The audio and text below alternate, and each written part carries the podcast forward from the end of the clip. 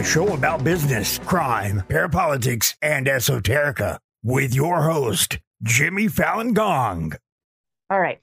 So special forces tryout happens, whatever happens, happens. But like McVeigh goes back to Fort Riley and right away his cohorts are like, uh, again, once again, his personality has changed. Like, and they're not reading each other's statements, by the way. These are statements that are given um, independently of each other. Like, they're not all sitting in a room mm. commiserating on this. The, so some of them, you know, they live different states. They're not in constant contact by the point by by the time they're being interviewed about him, but they're all giving very similar um, things. As soon as he gets back, like he ends up moving off base with uh, with a couple buddies, and uh, they're they're saying like we were watching him crumble, and he was paranoid, and he definitely believed that he had some enemies. Like he he was just paranoid. Um, but but but beyond that, like he was keeping guns everywhere. He, and this is the point where he starts to network with people in the surrounding area he has friends like that are off base that he starts spending more time with some of these people are like involved in militias and, and patriot movement stuff um nevertheless like even though his behavior is becoming more erratic and he's like like um losing his shit like sometimes like one guy says like yeah we went out shooting one day and McVeigh or we were no he says we were driving. We were like driving somewhere. McVeigh pulls the car over gets out and just starts shooting like randomly at everything. He gets like out in a field. Like he just is acting real erratically very erratically. Hmm. he uh let's see this is also when he starts getting like really political. He starts constantly talking about the JFK assassination, the CIA, black ops. Damn, he just like me for real. oh jeez. yeah. Just kidding. um yeah, when I like I I'll like be thinking about I'm like, that's just like Jimmy Fallon gone.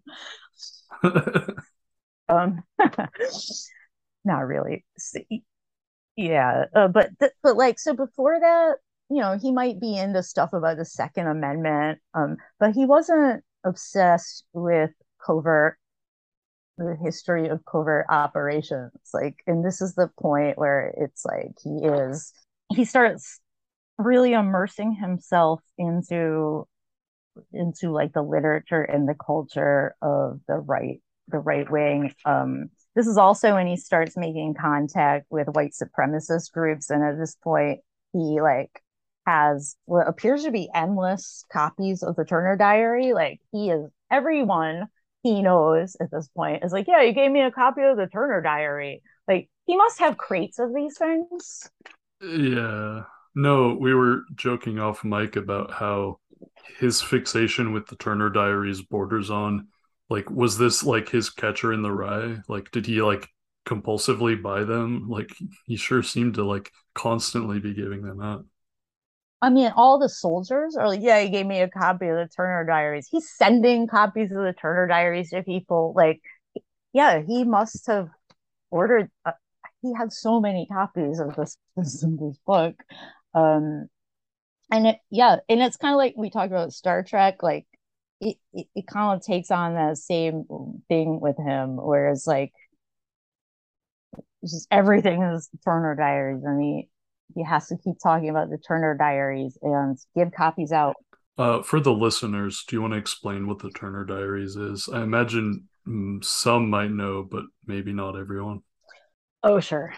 Well, it's a it's a horribly written book. Uh, it's written by um by William Pierce that that started a group called the National Alliance, which was a white supremacist organization, and it was a highly like organized national white supremacist organization. Um, and so like they're gonna d- differ when we talk about Aryan nations. They're they're different because they're like avowed atheists and very irrational. But what do you call it? The head of this, the founder, he writes a book called the Turner Diaries. So he writes a couple books, but the Turner Diaries is is about this guy in this futuristic a world where liberals have taken over and um, women have a lot of and they've put women in power and minorities they've given minorities jobs and, and there it's like this future dystopian scenario. And i say dystopian like if you're white supremacist is a dystopian scenario.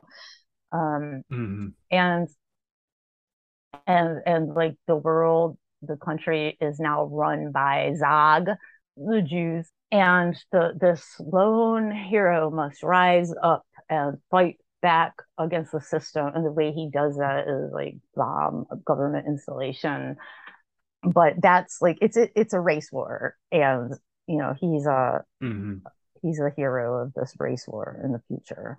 And so mcveigh will give conflicting I, um, statements about his relationship to that book um, mostly, especially for public consumption, like in his biography, he'll say like, I didn't care about the racial stuff. I just like the idea of someone fighting the government, like someone, you know, trying to take control back.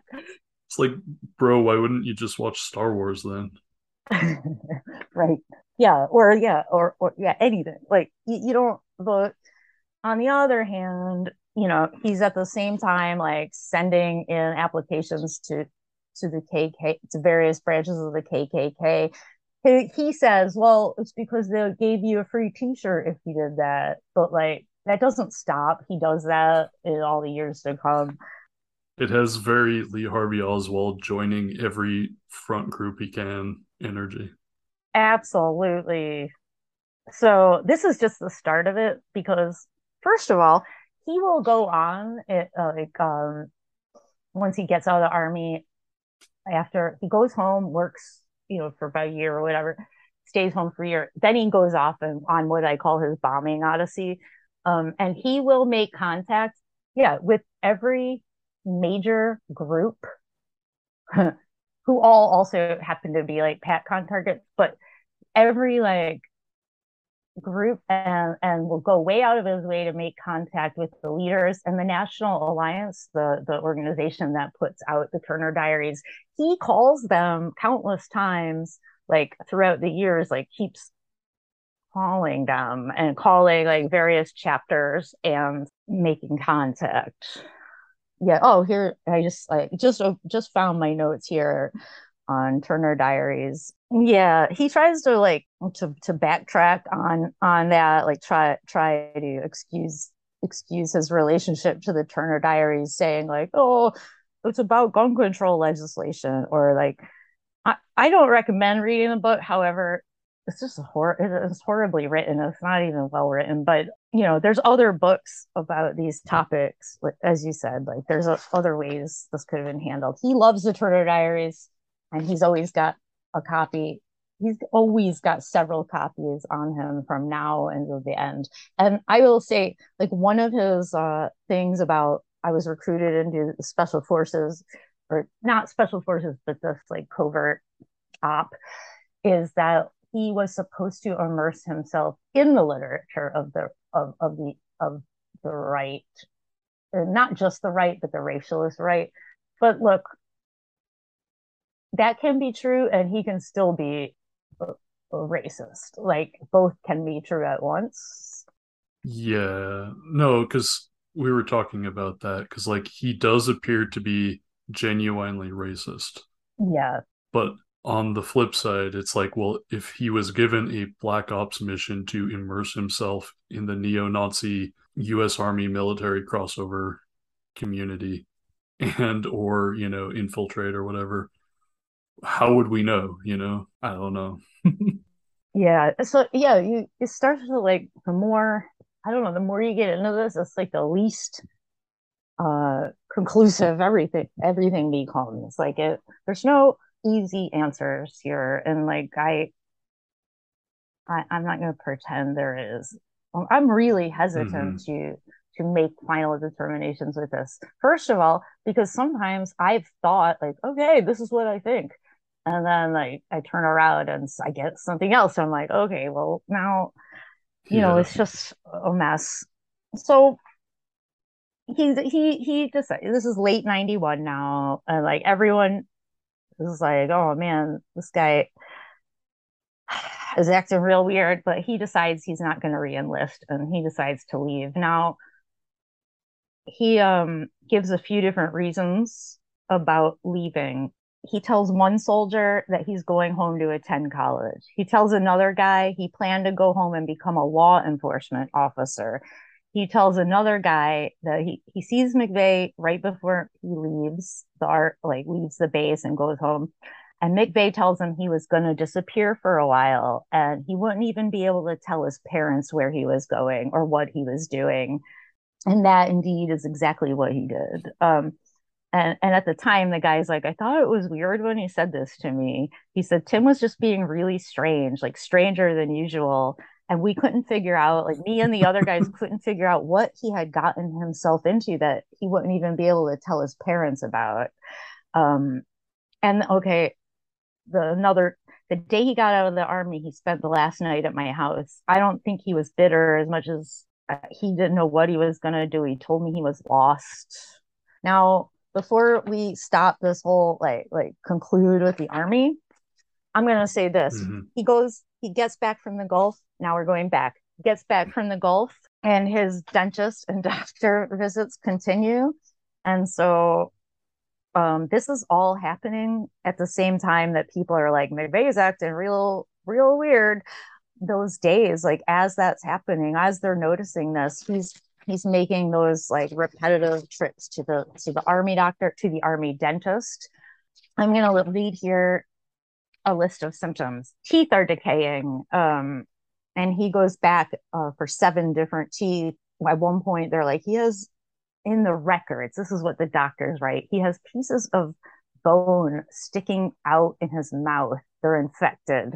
He's got moles. Like all of a sudden, he starts getting moles on his face that hadn't been there before. And so those are being removed. He's nauseous. He's unable to hold fluids. He keeps vomiting.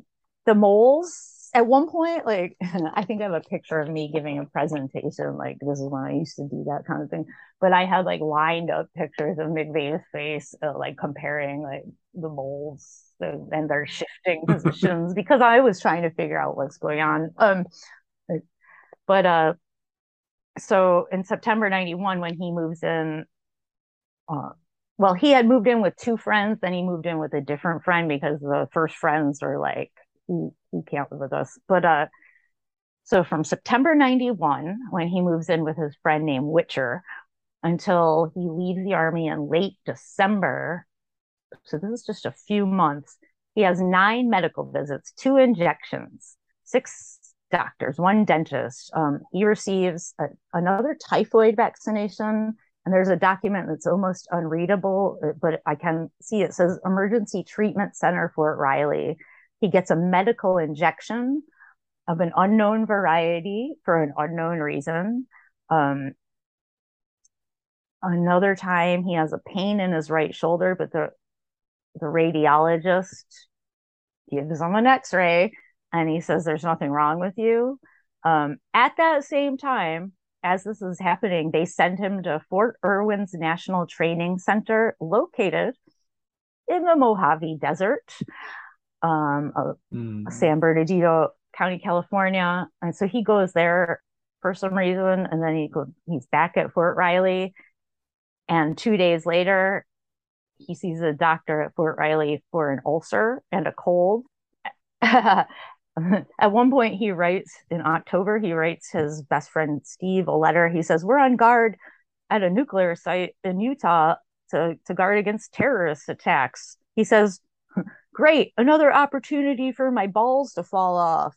My stress level is 3000. I have a pounding headache. But he doesn't mention to his friend, like, hey, I just went to the doctor 800 times. and, and and by the way, like, yeah, with the amount of x-rays, like maybe his balls were gonna fall off. I I don't know. A week after that, he goes to the doctor for his toe. He seeks medical attention, saying his skin is deteriorating. He tells the doctor he has skin scales that grow back and then holes appear. Um, a few days after that, he's going back for moles. Um, by this point, he's been to the doctor probably more times than he had been in his entire life. He goes to the dentist because his gums are bleeding. Uh, gets another X-ray, and and I'm just gonna say that after leaving, he continues to see dentists and doctors. Um, at, at another story, he tells the supply sergeant at Fort Riley, and this is like right before he leaves. And this is the okay. This is the first time that that this comes up he tells this guy, I think they put a tracking chip in me. Um, he tells this guy the the military has done things to him. He says, I think they brainwashed me or injected me with something. And he and then that's the point where um, he puts in his papers to to the army. So there's that. Now in the future, that his attorneys ask him about his health and he just basically says well i had an ingrown toenail once. Um, so so yeah. Yeah it's just like baffling. And it's like okay well we know he's lying about his health because like he says almost nothing to his lawyers Mm-mm. And then various people remember him being sick. His records show him being sick or going to the doctor a whole bunch. So, like, at a minimum, you shouldn't really believe American terrorist on the face of it, just based on him clearly lying about his own health. Yeah. It, while he's in prison, um, he'll like he'll say, "This is so weird." He'll he'll say, he'll be asked, "Have you ever had any dental issues?" And he'll be like, "No." And then it'll be like two days. You know, it's like two days before he had a dental issue. It's just weird to the point. Weird to the point where I think that maybe he didn't even know himself. Like, I don't know. Yeah, almost as if he were dissociating or something. mm-hmm. And there, and there you go. Because he knows what he has to know when he has to know it about himself. I mean, I'm not saying like, look, I don't want to be like, and when do you pay insist that this is the situation? I'm saying, yeah, you know, I, I wonder, or it had like there's one interpretation, okay. Um, although obviously, like I lean certain ways, I do believe something really weird happened there to him. I never, you know, I don't claim that I know what it is. Yeah, like we were talking off mic earlier about how like whenever he's asked about his teeth, doesn't he say like I had one cavity once or oh, something? Oh yeah, yeah. And he'll just like say that to like a ton of people. To me, it almost feels like, and again, I'm the podcaster, right? So like, it's the podcaster's domain to speculate, but um, it reminds me of the Manchurian Candidate, where people would ask about the main character and they'd be like he's the bravest you know most brave soldier i've ever met and they would all say the exact same thing like, yeah verbatim. Yeah. And by the way like when you look at the descriptions that the other soldiers give about McVeigh, it, it very, in fact, I think I said that at one point, like it comes off as that, like it is, he's the smartest, mm-hmm. most bravest, you know, just verbatim it's almost funny. Um, now he was a good soldier, mm-hmm. but yeah, um, with the teeth, like uh, in prison, he he at some point develops a, a really big actual fear of any kind of a physician, not strength, but a doctor or a dentist. Like he starts to become like he, he has a fear that he's developed of and no wonder. And and by the way again those are records. Like those are what are on military records. I don't know if if if those are actual like medical appointments or if that's a cover. Mm-hmm. you know like backstop. I don't know. So weird shit happening. Then he's basically on his way out of the army and he joins the National Guard, right? Yeah, he well, yeah, he goes on and uh and so that he does two things. He joins the National Guard, which that's that's one thing he does. And then he also oh, okay, and by the way, he joins the National Guard, but he ends up telling different stories about what his job duties there. And then at some point he says he can't even remember, which is really weird because he could remember like things about the military, like he just had a knack for you know certain things and like he would fucking remember i'm sorry to swear but he would remember what his job was no matter what it was but but what he tells those first attorneys like while he his other he's telling other people like he was inducted into something during the special forces tryout he also tells the first attorneys that like something happened in the national guard. Like really this is where um and and both you know both he could he could it could be both where like he's inducted into something but he only it only gets underway once he gets home in the national guard. And when you've got soldiers that just can't even quite remember him or who he was like and he can't remember mm-hmm. I've never been in the national guard it, just seems like you wouldn't really forget like especially if you're only you know it's not like it went on for years and time blurred it's like it was a very short period of time he was even in there enough that he would know at least what he was assigned to do. But the other thing is that he he gets a job as a security guard. Um, this is at Burns Security, and at first they have him as a night watchman, um, and he has various assignments. At first, very uh, briefly, like he has to guard the Buffalo Zoo except for like at one point he's guarding the buffalo zoo and he keeps getting prank phone calls and he gets really upset and he he called he he like i don't know does call return and he tells this mom that picks up the phone like if if you guys if your kid doesn't stop calling i'm going to burn your house down like he, he's like uh he no longer can keep his cool for very long like he's like assigned to events like the world wrestling Federation and monster truck rallies. And his uh, supervisor says he became too intense. Um, there was an event where like a 15 year old girl tried to get into an event and he just like flipped out on her. Like he, she says, yeah. she uses the word snapped. She says Timmy snapped. It was like day and night. Like he he at that point she had to assign him to things that didn't involve dealing with the public because he was flipping out. yeah. No, that's so interesting. Should I do my shorter bit about security guards? So, Timothy McVeigh doing security guard work. Granted, he did some before he went into the army, but you pointed out in your book that doing security guard work is significant for a variety of reasons uh, security guard work has always had connections to mercenaries, foreign and domestic intelligence work as well.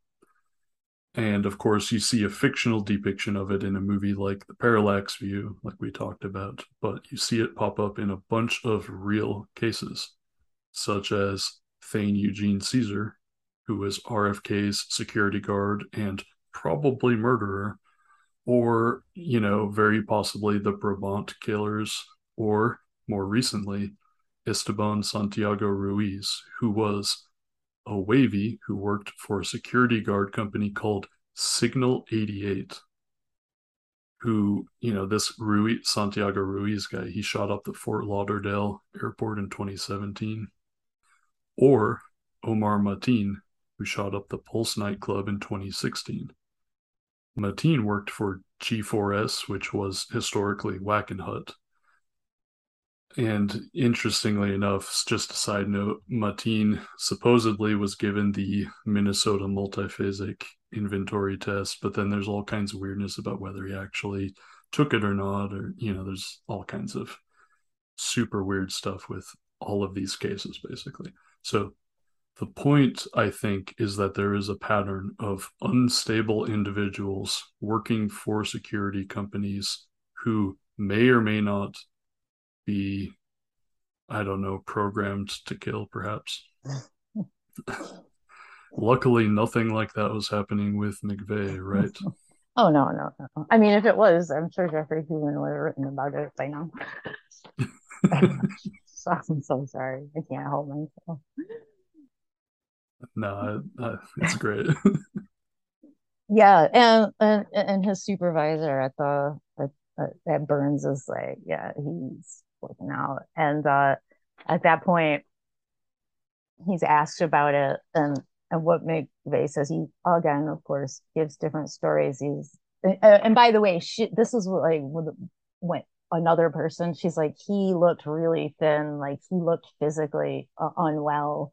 Um, you know, he was chronically, he just looked bad, like he was deteriorating in some way or another. Um, and she, she, she didn't understand, like she didn't have all of the records and stuff. She just observed it mm-hmm. as did other people at this time. So there's this incident or around this time, right at, around the time when he the the supervisor's like, okay, we can't put him with people. Like he can ha- he has to guard empty buildings or whatever. But he shows up at his grandfather's house and he's like, he, has no shoes, he has no socks. This is the middle of winter, mm.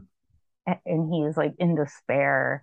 And and he says like, I was having a nervous. He even he thought he was having a nervous breakdown and he decided he considered killing himself and he says i fell into a deep sleep after that and then like he says his grandpa never asked him because out of respect his grandpa just respected him and said yeah come in you need a rest rest and and McVeigh rests. But he like shows up at his grandfather's like without clothes on like basically just in sweatpants in the middle of winter. You know i don't even know how to say this like imagine things have gotten so bad that you go in out in the middle of winter in western new york with no socks or shoes and you're crying and you show up and you're just like please help me. Like please just let me rest at your house. Mm-hmm.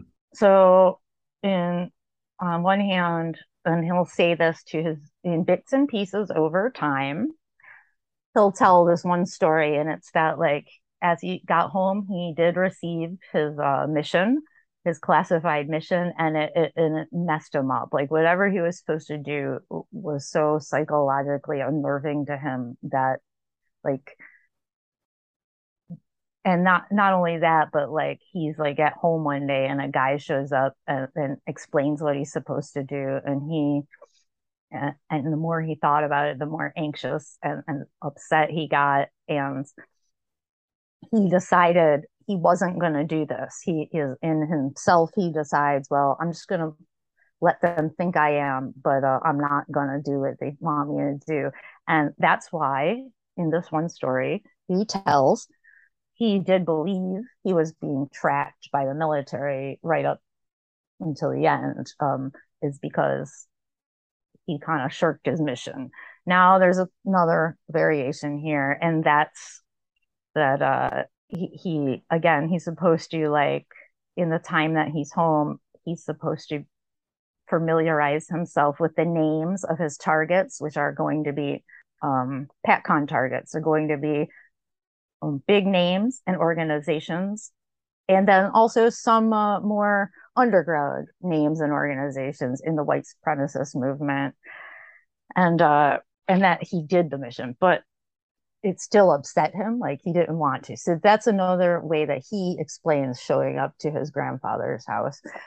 So uh, the, he's working for burns and they decide like you know what? Let, us just put him on a desk job. And uh, so that desk job is a place called calspan. So he'll do a desk job like he'll do scheduling but he'll also be assigned to guard this facility called Calspan.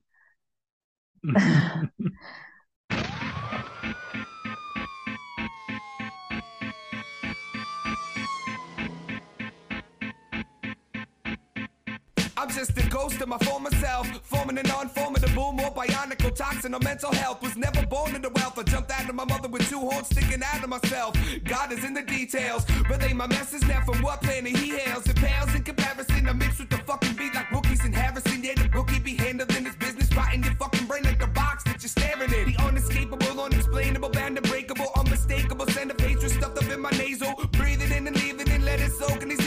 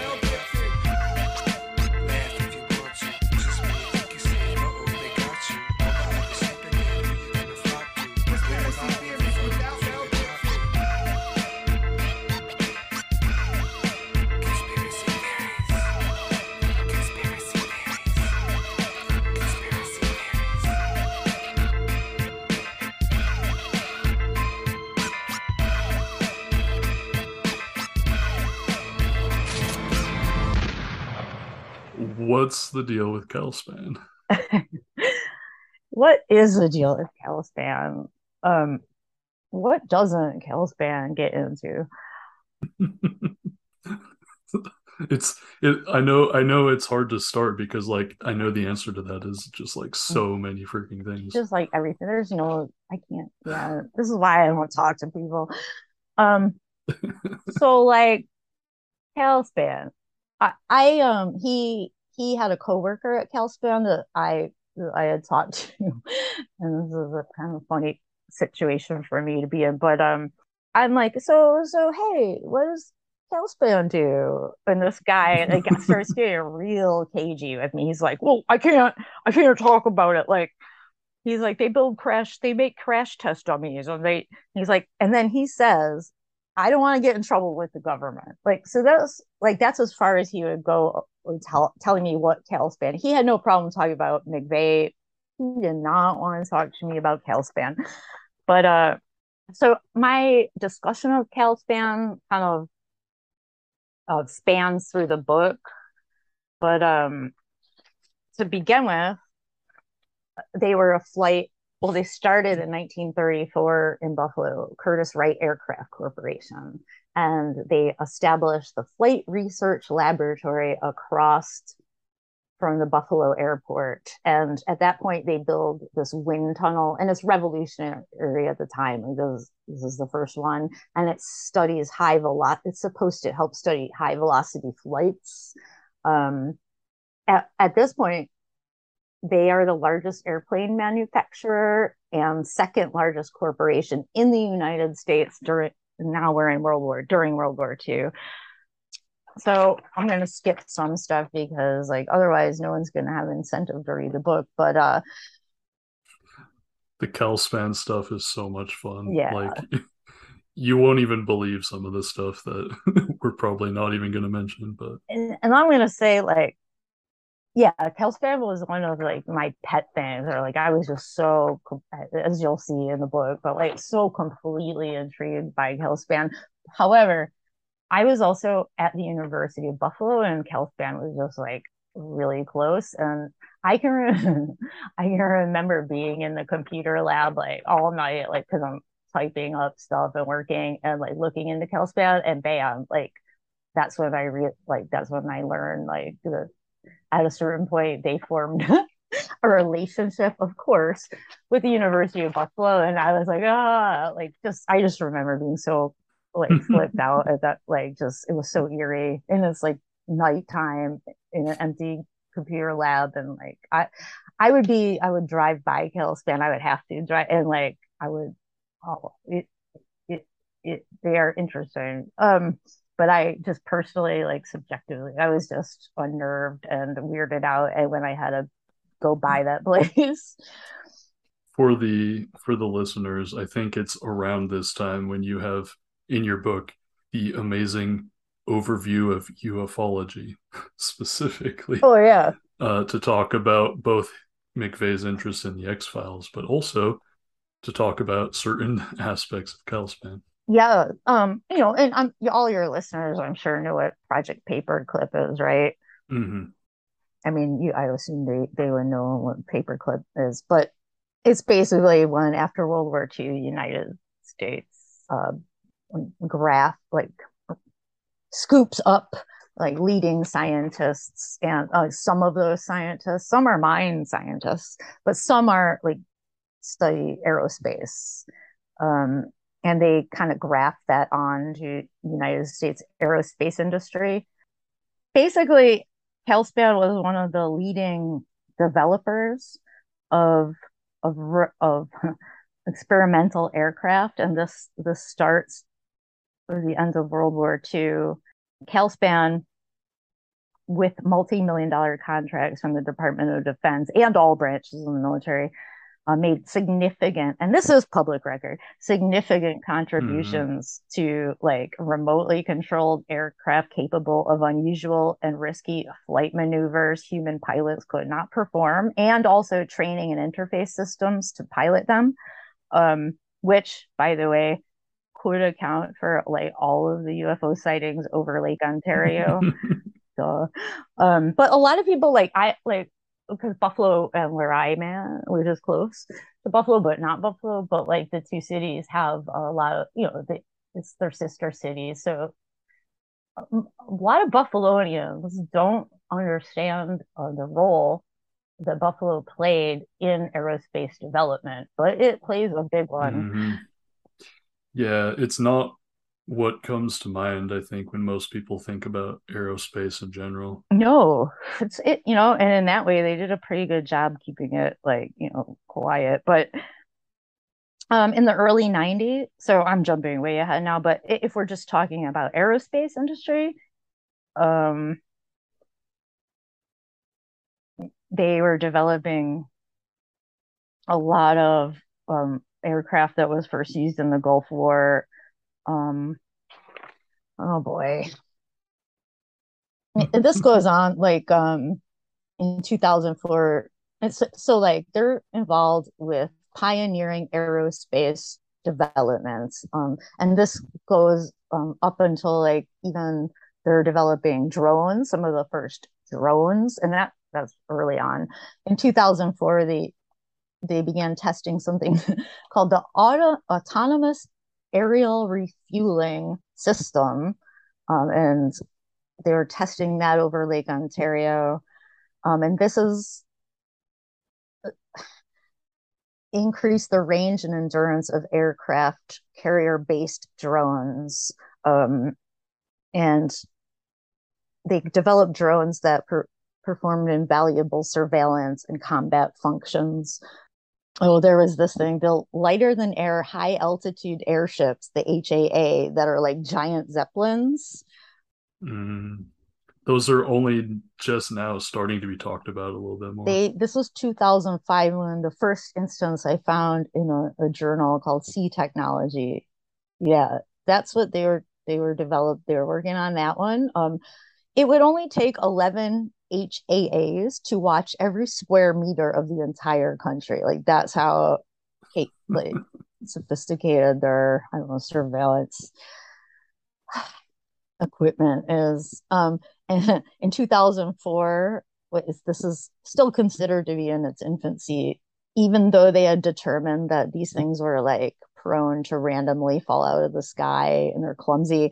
Um, they they still the stratospheric sky monstrosities, I call them, had the ability to peer into distant galleries in the not so distant future. That's what was being projected publicly about these vehicles or whatever you want to call them, crafts. And yeah, they regularly did like test flights over civilian spaces.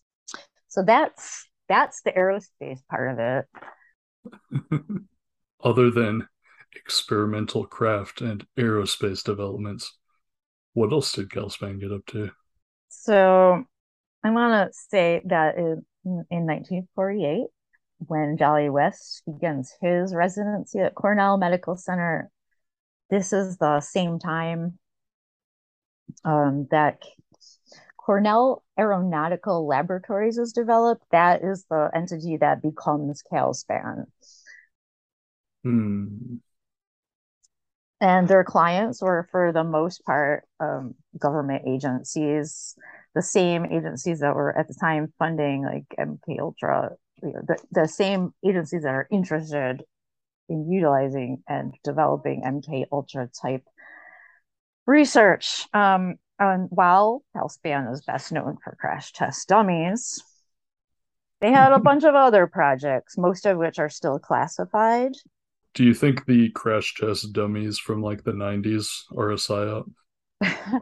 well, well, yeah. yeah, oh my God, what if they were though? But it is interesting, right? Because like when we think MK Ultra, I think a lot of people think Harvard, they think Stanford. Uh, you know, they might think mostly the coasts, right? But I don't think people often think of like you know Cornell as much or Calspan specifically, right?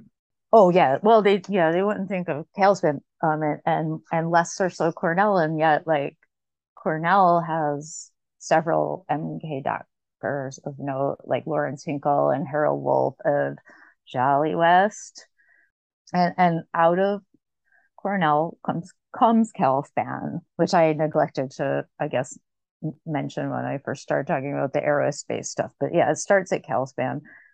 So they also one of their specialties was developing non-lethal like electronic weapons microwave technologies biotechnologies um, including electronic telemetric devices meaning implantable microchips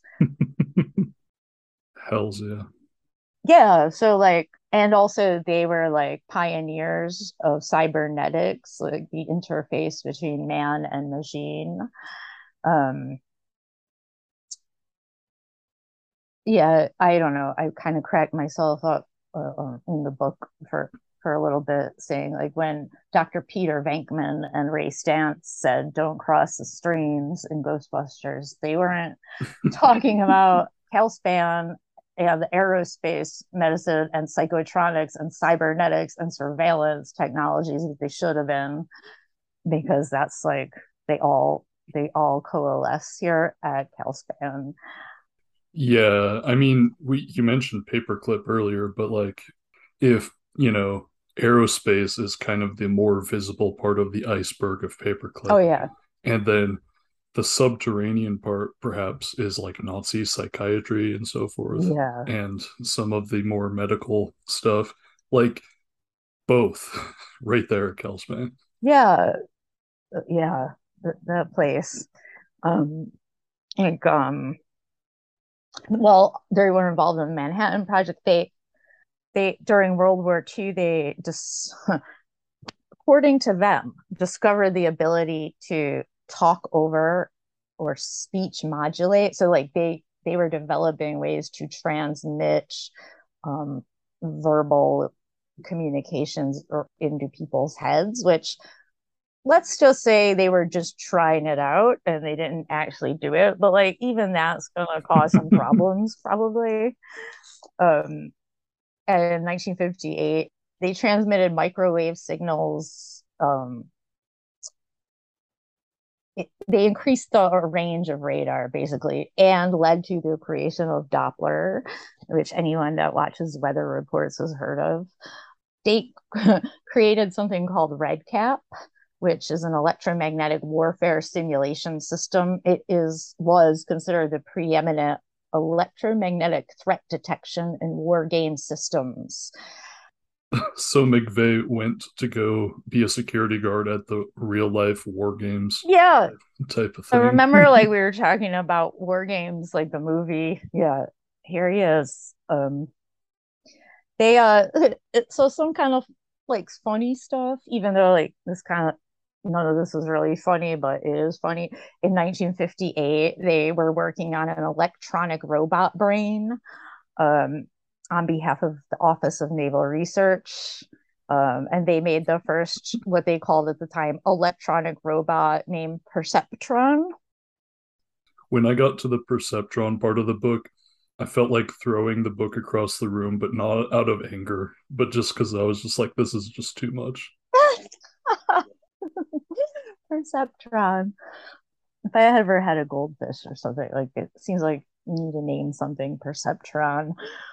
Uh, so like Perceptron, and remember this is 1958. They said would match someday. They're they were working on it. They said someday it'll be able to match the functions of the human brain and be able to perceive, recognize, and identify its surroundings without human training or control. It would assist in piloting tasks. It would translate language, and it would have the it would have the ability of automatic earthing of scientific and other information buried in library books. So so in it's like 1960 when NASA coins the term cyborg, um, which the blending of man and computer. Um, but Calspan at the same time is begin beginning to work on cyborgs, and so like they're making something they call a man amplifier, which is like a wearable exoskeleton that links man and machine. yeah. Wendy, I, I just did that episode on the Texas Chainsaw Massacre. Oh yeah, yeah. I haven't got to hear it yet, but yeah. And one of the characters inexplicably has a sort of like robot exoskeleton leg. And it's not explained, and it really has no reason to be in the Oh. movie, but it's just like, what the heck? um I had posted a, like a picture of the man amplifier. Uh, you might want to look at it. Like, yeah, it, yeah. um, I and I. By the way, I'm excited to listen to that. In, in a lot of episodes, I um sometimes I'm gonna say like as I've been preparing to go on the show, like I I've been listening to a lot of them, but like I often I have to do that at night because I don't have time in the day, but like I've fallen asleep now to several episodes. I don't know if that's good or bad. um, for me, it's like a lot of It's so funny. um, yeah. No, for sure. Like, it's funny because people have told me, oh, yeah, I was listening to your show while I was at the pool or, you know, I was out doing something and I was like, oh, Lord. Yeah. Like, yeah, someone on Twitter was like, "Yeah, I'm reading your book on vacation by the by the pool," and I'm like, "Oh no, that's not relaxing. Like, why would you do that?" not, not that I'm not flattered. It's just I, it's not a beach book to me. Um, I mean, it's not a relaxing thing. Yeah, your show. I, I was in the Adirondacks like uh, with some friends in this would be in, in late August and we had just like said like okay we're gonna do this. And I was listening to a, a bunch of them there and I don't think like you know I don't know. They, my friends know enough like oh just let her do what she wants to do but like I'm sure they must have gotten an earful from you. So just to move it forward, in 1967, if this is any indication of kind of what Calspan is up to, they developed the first thing automated like fingerprint reader for the FBI. It was called Finder at the time. So in 1969, at the height of the Vietnam War, uh, they're funded by ARPA, which is like precursor of DARPA and the DoD, and they were making aerial radar surveillance and counterinsurgency research projects off property. this what that I know of. This was like in Thailand, and um, they they caused by then like some controversy because because of those endeavors. Um, so at that so Calspan 19 now we're in 1976 they start to sell their fingerprint um, technology uh, which they've now named but they're selling it to south african mining companies um, to help them keep track of their Extremely ethical. yeah.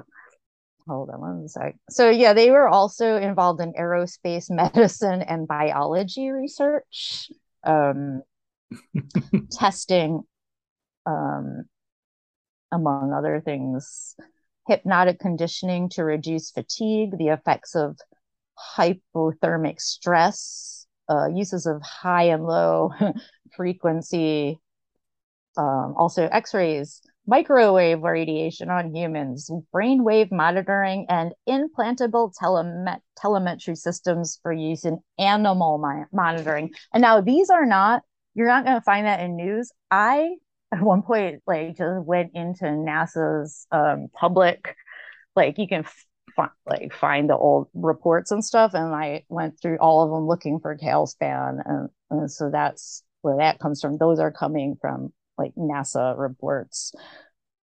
Interesting. So you can't publicly see that na- that Calspan was working on. Well, I mean, you know, like that you didn't get that from like a public source, that like telemetric research.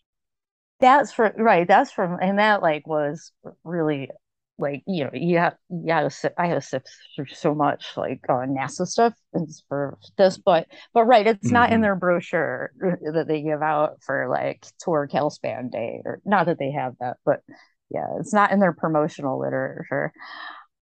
And so in 1973, on behalf of the National Institute of Health, Calspan's researching implant device development. Um, and so this goes on, and like my book really, it just like really, it gives the what I thought was the best of, and it goes on for pages and pages. But uh, at one point, they're looking at uh, um, ways to develop to drugs that would be remotely dispensable, um, electrical stimul- sim- stimulations that would help cure paralysis, um, and centralized computers that would be able to keep track of elderly people, which is that sounds nice, but uh, but their major breakthrough yet was in mapping the human genome. And they were they promised they were going to revol- revolutionize biomechanics research. So now we're in the 80s and they were up they ha- they formed a pioneering collaboration with public and private interests that included the University of Buffalo and they wrote this report and this is like Calspan in conjunction with these people these other entities were writing a report and it was talking about researchers inducing sleep deprivation, heightened states of confusion, frustration, anxiety, anger, and depression in pilots because you know for their performance. Uh, related research looked at drugs um, for sedative, amnesic, and hypnotic effects, as well as their potential to enhance performance. So that that's kind of that end of it. Now we get the final like Calspan. Okay, so Calspan, um, they went beyond just fingerprinting technology. They end up like developing massive DNA data data banks, databases. So they were also developing technologies for what they called smart highways, but this is in the early 90s or actually late 80s um, and they were testing this in buffalo and like this would be what we have now is like you don't go through a toll booth but like you just drive around and then they send you a bill um, Mhm. but they were developing that way like in the late 80s um, and even in 1995, they claimed to have installed like sensors, tracking sensors in over 3,000 local vehicles. Hmm, like basically what we're talking about is Calspan on the bleeding edge of multiple very interesting fields, right? Yeah, yes.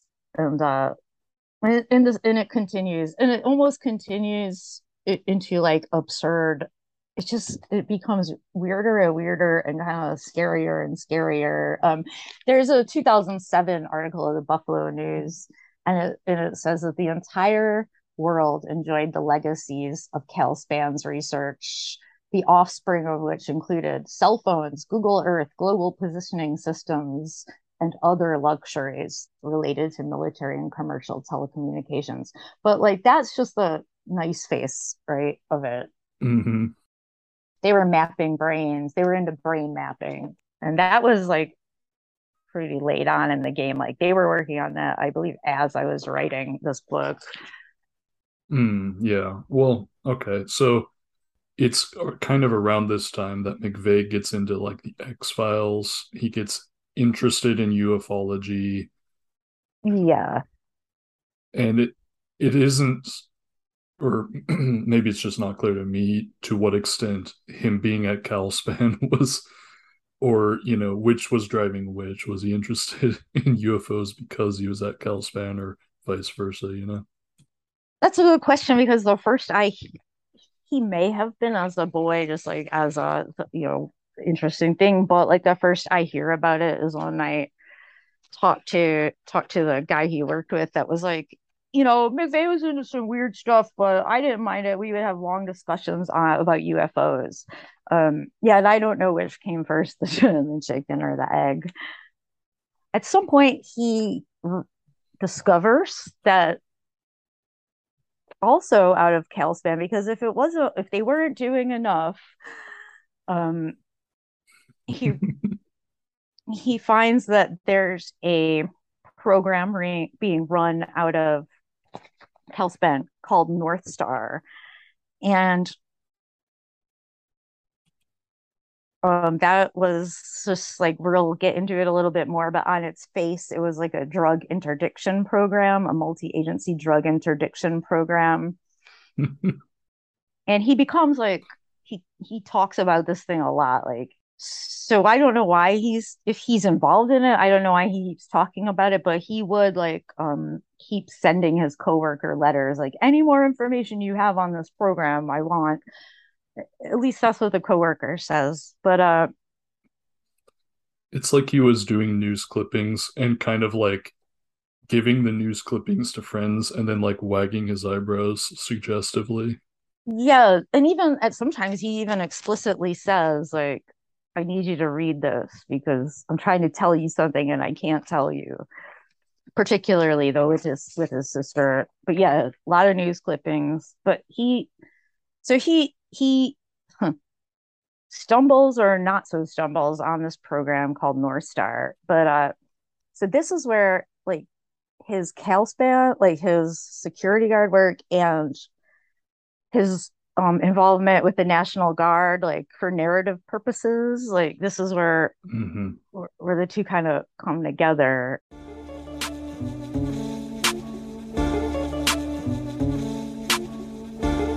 Why don't you live for me? Why don't you struggle for me? Why don't you die for me? Riding with that nine on me. Cause all my niggas dying on me. Better rally spine on me live by that gun, nigga. You die by that gun, nigga. Better know that. Riding with that nine on me. Cause all my niggas dying on me. Better rally spine on me. You live by that gun, nigga. You die by that gun, nigga. Better know that. Let nobody tell me who I can't be right. Ever since I came up, everybody won't be right. Fuck Uncle Sam, I'm gonna be all I can be now. Thinking you can fuck with me, must be stupid to see now. You got all that power, time to practice what you preach now. Living life aligned, I got everything in reach now. Fuck her till it's morning, then I gotta tell her peace out. Cause I'm on a mission, gotta liberate the street now. World getting colder, everybody packing heat now. If you ain't my tribe, my nigga, you cannot be rhymed. I've been on the mission to get it, and now I got it. My niggas raw per capita one. What's in your wallet? Them pirates be on watching, they waiting on your deposit. Ain't nobody stopping me, nigga. I got that knowledge. Feeling like I'm Huey P. Rest in peace, Marcus Garvey. If ever I offended you, nigga, I am not sorry. Bitch, riding with that nine on me. Cause all my niggas dying on me. Federal is fine on me. You live by that gun, nigga. You die by that gun, nigga. Better know that. Riding with that nine on me. Cause all my niggas dying on me. Federal is fine on me. Live by that gun, nigga. You die by that gun, nigga. Better know that. Pistols don't matter the situation. Pull that Draco from out the cup and get the quaking. Police killing us for no reason, they do it daily. Better get your land and some pistols and get the praying. Martial law upon us, my nigga, you think I'm playing. Fuck Donald Trump, he the modern day Ronald Reagan. Word to the wise, take heed to what I'm saying. chem trails over the hood, I see them spraying. Money is their god, I see the look on their faces. Racist fucking devils, they power come from the waist. Pulled you for speeding, now it's pistol in your face. Better start packing, my nigga, and play it safe. Poison in the food, but we eating it anyway. Look at all the cancer, people dying every day. Wanna shut me up, but I got too much to say. They done let me in the game, somebody made a mistake. Disrespect, nigga. Riding with that nine on me. Cause all my niggas dying on me. Federal is fine on me. Live by that gun, nigga. You die by that gun, nigga. Better know that. Riding with that nine on me. Cause all my niggas dying on me. Federal is fine on me. You live by that gun, nigga. You die by that gun, nigga. Better know that. I don't believe I'm gonna die from spitting on a piece of ice. I don't believe I'm gonna die because I got a bad heart. I don't believe I'm gonna die because of lung cancer. I believe I'm going to be able to die what I was in the, in the thing that I was born for. I believe that I'm going to be able to die high off the people. You had something to say about the National Guard uh, and their involvement in domestic that really that set it up better. Oh boy. Well, it's all good. I mean, I could just sort of say it. Okay, so Timothy McVeigh was in the US military. Correct me if I'm wrong, but the US military has a prohibition from being involved in domestic law enforcement where, you know, there is normal law enforcement like domestic, right? So unless it's like a natural disaster or something, like the US military is not supposed to be involved. And it's interesting because I actually recently did a thing. I think it will be unreleased as of when this comes out, but uh, apparently that goes back to the Civil War. And I did a sort of thing about uh, this interesting sedition trial during the Civil War. But either Huh. way, so the National Guard doesn't have that prohibition, does it? oh no, no. And as it turns out, the National Guard is actually very active in law enforcement. It is, and that was like that was actually a re you know that was news to me as well. Like as I was looking at like, well, what does because because there were claims he made about National Guard. Like I looked, I was looking, I'm like, oh wow, I didn't know this. I'm just gonna jump ahead though to the 80s. Um, like the book, the book lays out the history of National Guard and domestic military and policing operations, but like in the 80s under Reagan and Bush, It goes Rambo steroids mode. right. Are like incremental changes that allowed the military increasingly to assist in civilian policing and also to provide equipment, personnel, facilities, and the sharing of intelligence with local, state, and federal law enforcement. So, and and there's a couple of books that that do like touch that do touch on this, and uh, the at this point, the police. This is exactly the point when when the police become more militarized, is like when they get this influx of of military equipment and um, training. It's it's so interesting. Like the North Star section of the book was where I was just like, you know, f- like freaking out because like, like I can't even let me organize my thoughts. Basically, like, well, for instance, like Thomas Pynchon's novel Vineland basically goes into all this, but through his complicated Mhm. narrative, you know, his novel basically. But like, this is like, this is like the inner. Okay, that that's what I was getting at. Like, we, a lot of people talk about the militarization of the police, but even that is just not a clear way of understanding that the U.S. military under the National Guard is literally involved in law enforcement. It's not just that local cops are getting more militarized, which they are, but like the freaking National Guard is like involved in massive, widespread, like law enforcement and counterintelligence work. It's crazy. Like you get snippets of it through looking at like the Vietnam War when the US Army would like send infiltrators into every virtually every anti-war group Right. over 30 people ever, right? But like it never stopped. It never stopped. It's crazy. Yeah. Yeah, yeah, yeah. And yeah, and it was crazy to me to to learn this and I was already pretty, you know, cynical and and stuff. But like um so North Star is a spin-off of something in 1989. It's authorized by Dick Cheney at the time Secretary of Defense. And it's a Department of Defense led operation. It was based in Texas and it was and it and it coordinated federal, state, and local agencies um, to give rapid responses to illegal drugs and firearms contraband coming over the Mexican border.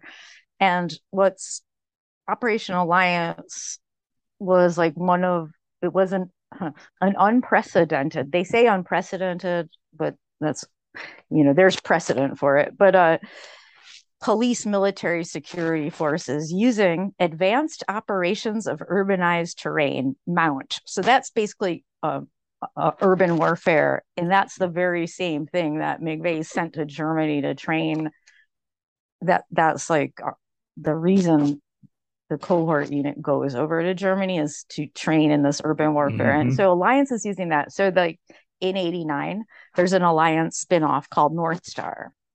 And that doesn't that focuses on the US Canadian border. And North Star utilized equipment personnel and intelligence and and coordinated with several federal agencies including the Department of Defense, the FBI, the DOA, the DEA, Border Patrol, Customs, the Coast Guard, and the National Guard, New York National Guard in this case. um, and again, it began it began like under the auspices of the drug war on drugs. Um, so the primary group responsible for conducting both Alliance and North Star is the is Joint Task Force Six, JTF Six. They are trained at U.S. Army Special Operations Command at Fort Bragg, and then they are subsequently deployed into the domestic field, meaning in the United States. Um, in 1992, there were over 4,000 soldiers invo- involved in in JT uh, in Joint Task Force Six, um, including 50 members of the Special Forces, and the majority of those troops were called from the National Guard units. Um, so the National Guard is like way involved in in the projects I'm I'm I'm going to go into the operations. Um, so among the duties of the the JTF six were to provide intelligence analysis, armed reconnaissance, weapons, communication, and training to civilian law enforcement agencies, um, and to participate in real world tactical exercises. So, one of their jobs was to gather intelligence domestically pertaining to individuals, businesses, organized crime groups, um, known or suspected to be engaging in criminal activity. And um, this information would be stored in Department of Defense collection centers um, and distributed to other military units. So, like, I don't know why why is this being distributed to the military if it's domestic? Uh, but anyways, and so beyond their supporting, uh, so JTF six used active and reserve duty military, and then they lent those people to civilian agencies for direct operations for long and short term assignments. And they were to conduct surveillance and counterintelligence um, activities in like nationwide sting ops. Um, they were allowed, they could, they were legally allowed and are to perform arrests if needed, no no warrants. They didn't need warrants to search properties, including homes and automobiles. So, like, now we're getting into the Clinton administration, and he ratchets this up. And of course, every like everyone knows, like he helped the increase of the militarization of police. Mm-hmm.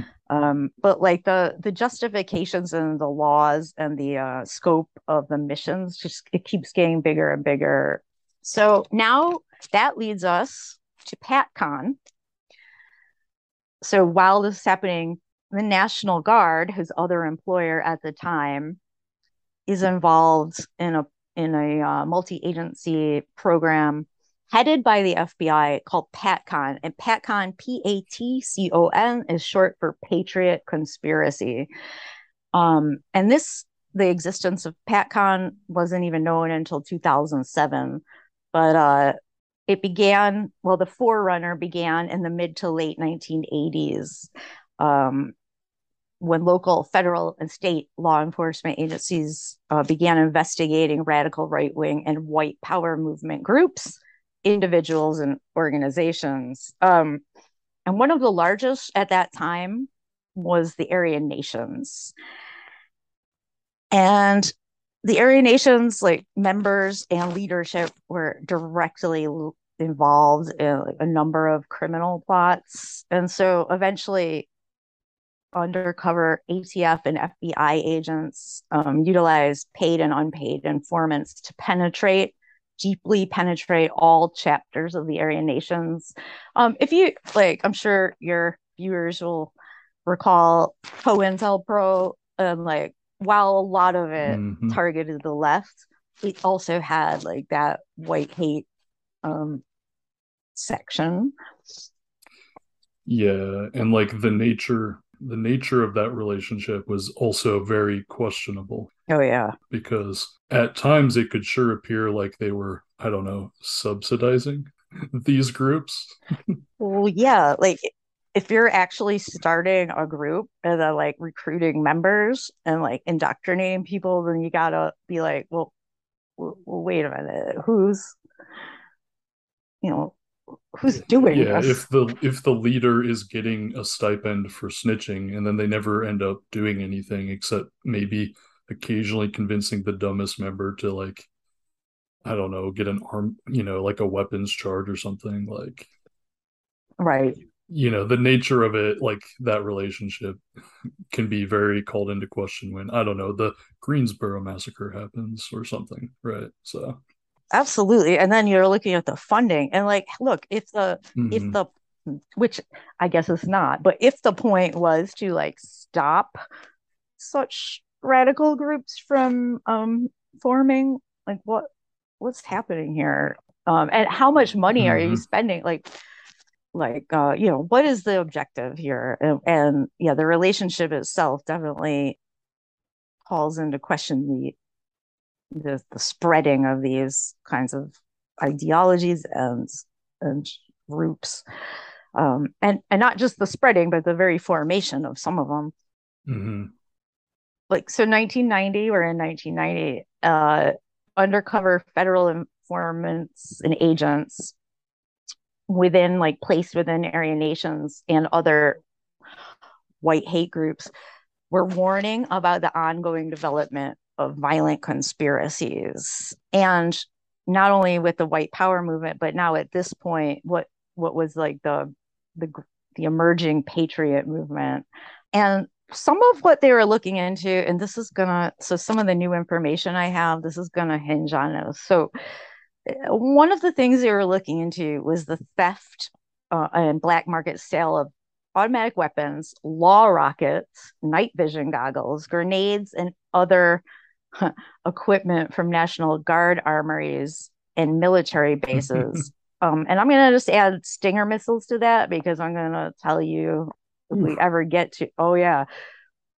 Oh, I can't. Yeah. So, yeah, Stinger missiles. But like, eh, um, at one point, PatCon, like it keeps being reauthorized or reauthorized and, and extended. And also as that's happening, its mission is expanding and, and, and it comes to include absolutely the, the uh, quote unquote investigation of Stinger missiles. But uh, so in March 1991, the FBI Assistant Director Larry Potts authorizes PatCon. So we've been leading up to this because there were projects and this this is in my book in, in my second book but like projects leading up to this that but like they basically patcon is a new one like this is when patcon gets its name um multi national multi-agency domestic anti-terrorism initiative meant to ostensibly disrupt these plots and and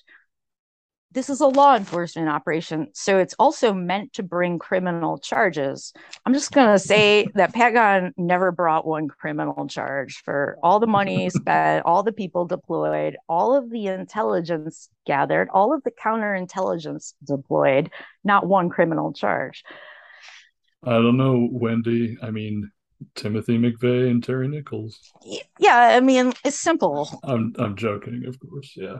Yeah, no, like when I hear multi-agency task force, I reach for my pen and paper to take notes because whatever is about to come next is going to be very interesting.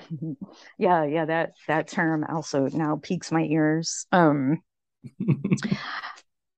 so at one point, like in January 1982, PatCon documents are talking about they're going to investigate they they are investigating this group, group called the Texas Reserve Militia. And like apparently the Texas Reserve Militia had plans to ambush a National Guard convoy during a training exercise. Um and and also the Texas Reserve Militia is apparently stealing items from military bases uh, throughout the country, or not just the Texas Reserve Militia, but like that's another thing they're looking at is the theft of military equipment. Um, so I'm just one sec here. As you're looking that up, I might remind my listeners that a one Leonard Lake and Charles Ng, more so Ng, was involved in the theft of U.S. military weapons from bases. Oh, was he? Mm-hmm. Got convicted for it and everything. So I had actually never. I didn't know about that case. It, it was through your podcast. Like I, I don't know how. I guess because like you can't keep track of everything weird. I mean, you can, but like mm-hmm. I, I no. can't.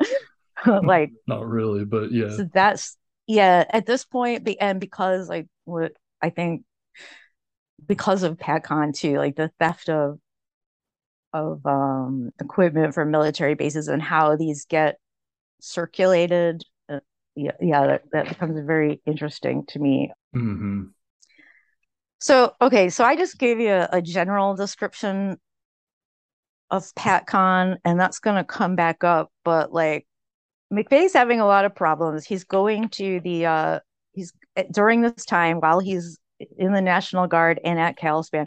He's going to the VA hospital a lot. He's he's sick, like as far as physically, like his friends and family are all like a lot of them were like he was deteriorating. Uh, we would tell him you need to go to the doctor. He actually was going to the doctor a lot.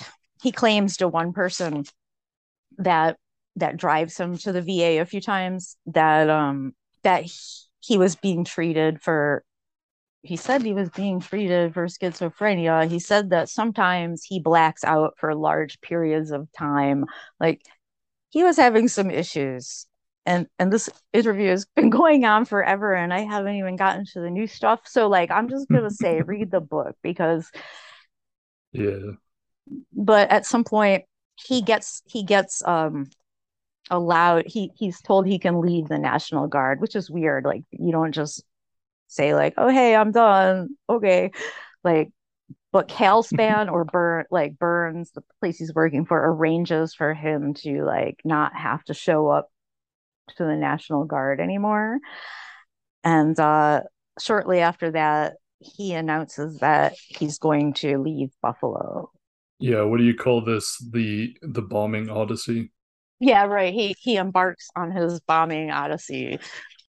Oh, well, one thing, like as yep, I knew I was forgetting something. As he's uh he's still in Buffalo, but uh this is when Ruby Ridge happens, and that's like August 21, Mm. 1992. Well, I mean it happens over a period of time, but um so a joint ATF FBI action using JTF 6 and utilizing military Mhm. equipment personnel, it turns deadly and it like, and it, it, it, okay, so this happens. And I go into um, what happened in Ruby Ridge and like how, how these agencies are, are involved. And correct me if I'm wrong, because I know it's a different incident, but wasn't JTF six also at Waco? Yes, it was. Um, it absolutely was. And uh and and after Ruby Ridge, PatCon's budget skyrockets. Mhm. Um, and the scope of its mission expands greatly. And at this point, its assets and operatives receive specific instructions, like to beef up their operations. Um, and now to include militia groups that that were forming all around the country.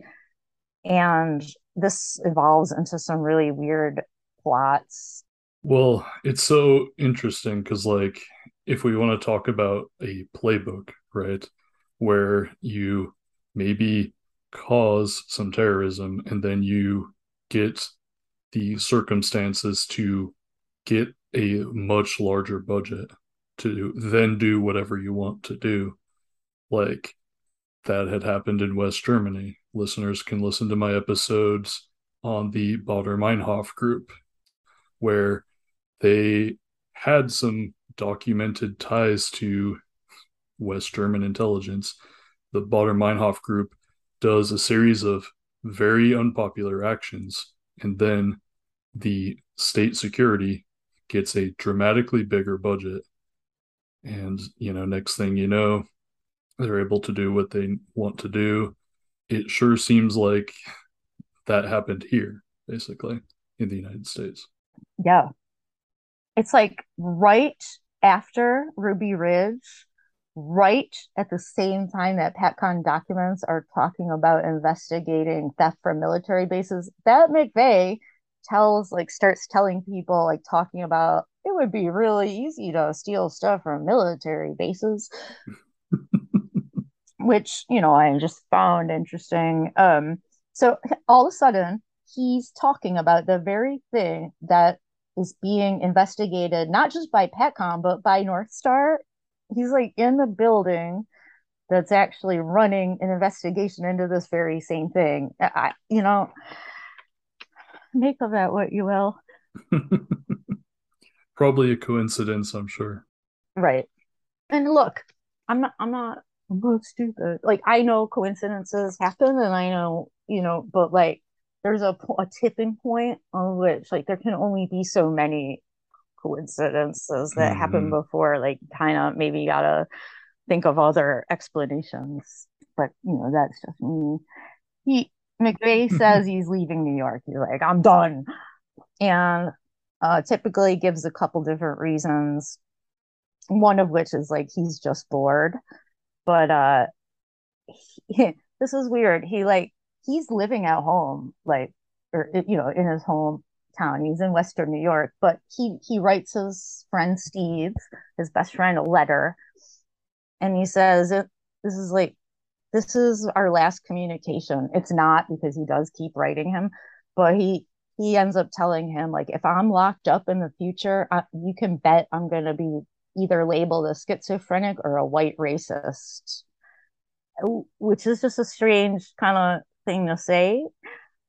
So I don't know, maybe he was planning on being either or both or he wasn't sure, but like he says that like um in the simplest like explanation, McVeigh just bugs out and decides like I gotta go, uh, like goes off on his bombing odyssey. But there's another version of this that, that McVeigh had had been talking about, and that's that during Ruby Ridge, um, he got the call saying, "Okay, you're going live. Like you gotta go, and uh, your job is going to be to infiltrate and make contact with these groups and these people. So we've been talking about this covert mission, but it's it's at this very point at at the time of Ruby Ridge that he says he got the orders to like go and start making contact for you know doing what he'd been preparing for and waiting for you know up until this point. Mm.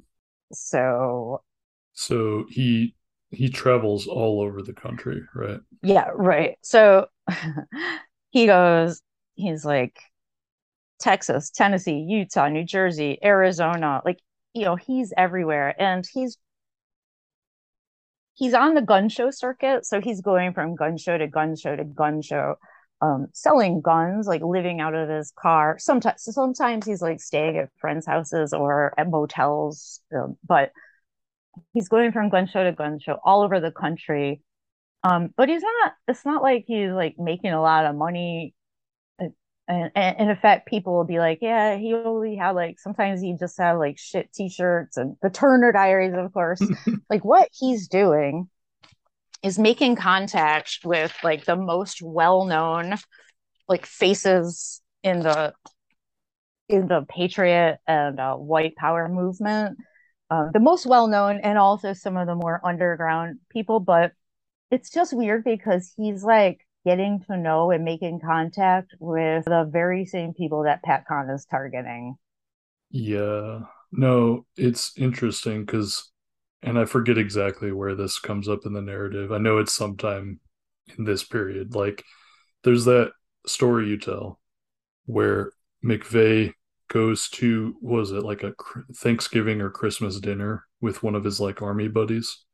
Oh yeah, uh, it's um, it's like a, this family that he meets in in Michigan. Um, you know, this older woman and her children.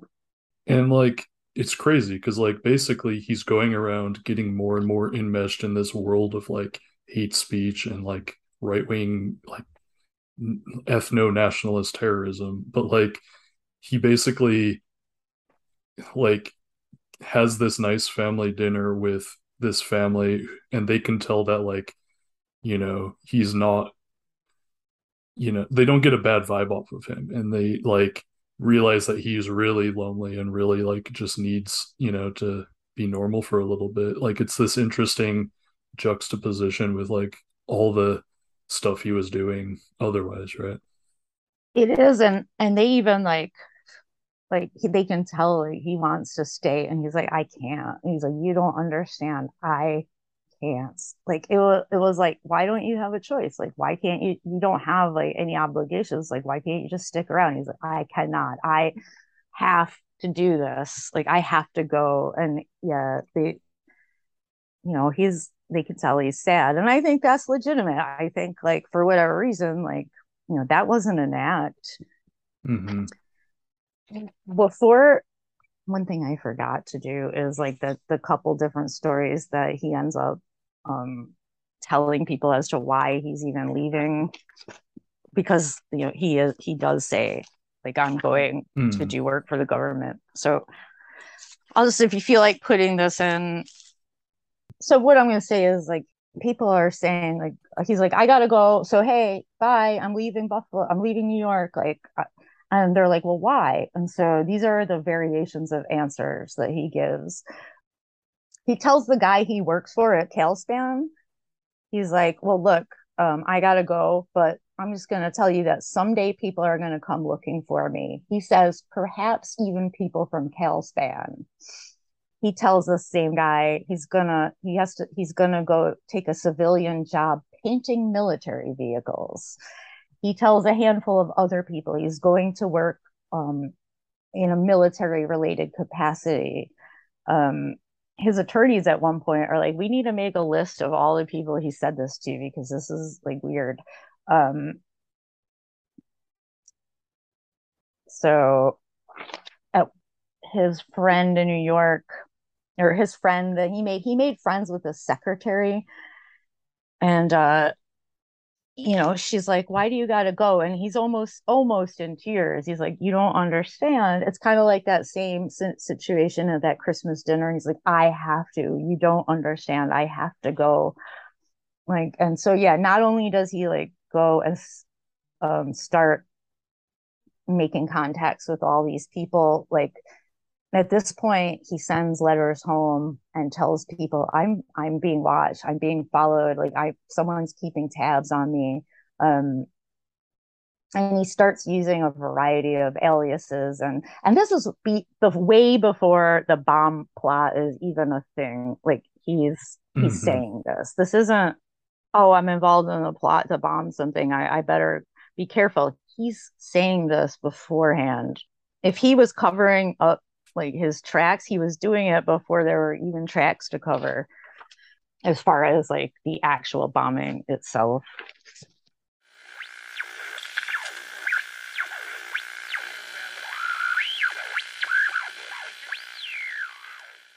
You have just finished listening to an episode of Programmed to Kill, where I interviewed Wendy Painting. If you're listening to this, please consider donating to Wendy's Ko-fi. What is a Ko-fi? It's like a GoFundMe but spelled differently. For the cost of a cup of coffee, or more if you're so inclined, you can help Wendy continue her research so we can get that second book out sooner.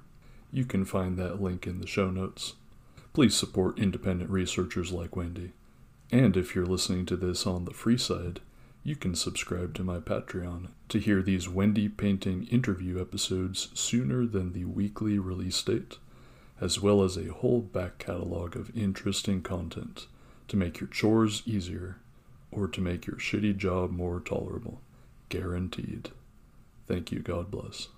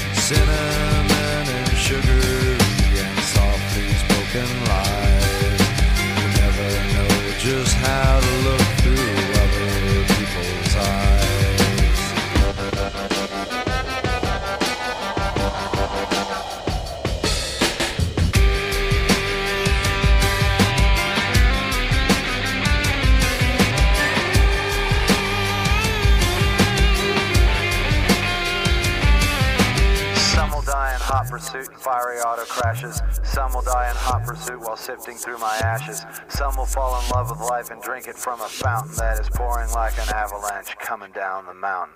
I don't mind the sun sometimes, the images it shows. I can